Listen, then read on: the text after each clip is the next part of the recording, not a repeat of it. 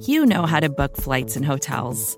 All you're missing is a tool to help you plan that unbelievable travel experience. That's why you need Viator. Book guided tours, excursions, and more in one place. There are over 300,000 travel experiences to choose from, so you can find something for everyone. And Viator offers free cancellation and 24 7 customer support for worry free travel. Download the Viator app now and use code Viator10 for 10% off your first booking in the app. Find travel experiences for you. Do more with Viator.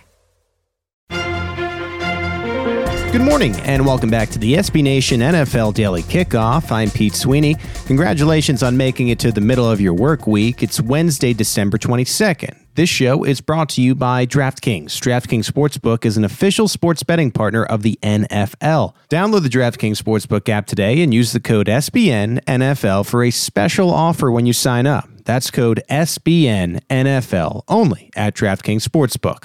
All right, now let's kick off your day with the biggest stories from around the NFL. Up 11. Stafford throws for Kupp. He's got Yeah, once again, it was wide receiver Cooper Kupp leading the way for the Los Angeles Rams with nine receptions for 136 yards and two touchdowns as LA beat its NFC West foe, the Seattle Seahawks. Kupp's first touchdown catch came as the Rams trailed the Seahawks 10 3, and it was good for his 120th reception of the year, breaking the franchise record of 119 on the season held by Isaac Bruce. Sony Michel added 92 rushing yards in the win. We do have to note that the number one thing fans will be talking about stemming from this game is an obvious missed pass interference call that should have been made on the Rams on a fourth and six Russell Wilson pass play to DJ Dallas. The call was not made. Dallas became upset and kicked a football in frustration, leading to a personal foul and an even shorter field on the turnover on downs for LA.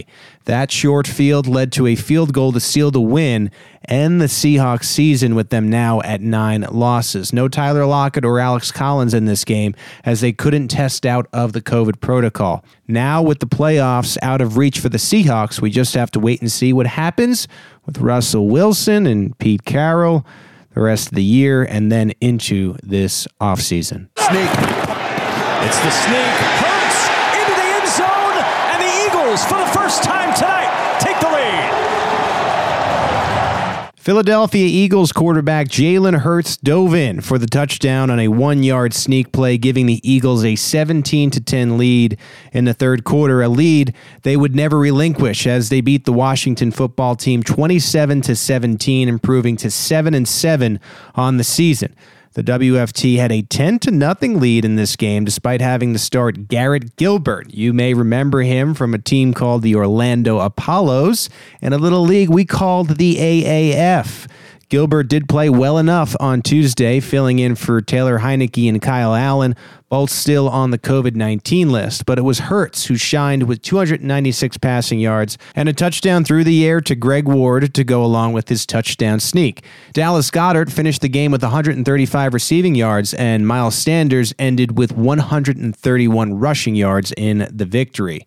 The Rams win has them at 10 and 4 and 5th place in the NFC as the Arizona Cardinals in 4th place do have the NFC West tiebreaker at the moment. The 7 and 7 Eagles keep the division alive with the win and they are knocking on the door of the playoffs. The win has Philly in 8th place just out of the postseason in the NFC. In non Seahawks, Rams, WFT, or Eagles news, the COVID 19 comeback continued to rock the NFL world on Tuesday with more than 25 positive tests. That includes Buffalo Bills wide receiver Cole Beasley, who will be out of action for the next 10 days, including Sunday, in a must win game against the New England Patriots. A third, or seven, of those players of the 21 are members of the Kansas City Chiefs. Both of Patrick Mahomes' go to targets, wide receiver Tyreek Hill and tight end Travis Kelce, are now on the reserve COVID 19 list. Not good with the Pittsburgh Steelers desperate for a win coming to town for the late afternoon slate on Sunday. In better COVID news, the New York Jets activated quarterback Mike White. White had been on the COVID list since November 23rd, so a very long stay. Now he is activated by the New York Jets. In Tampa Bay, home of the world champions for now, it's running back Leonard Fournette heading to injured reserve with a hamstring injury. He'll miss the rest of the regular season before he returns as playoff Lenny, hopefully for the Bucs. So that means for the time being, Ronald Jones will fill in as the starter. Who will be his change of pace guy? None other than former Steeler and Jed and Chief and Raven, Le'Veon Bell, back in the league. The injuries right now are piling up for Tampa. Wide receiver Chris Godwin went to injured reserve, and linebacker Lavonte David is now sidelined with a foot sprain.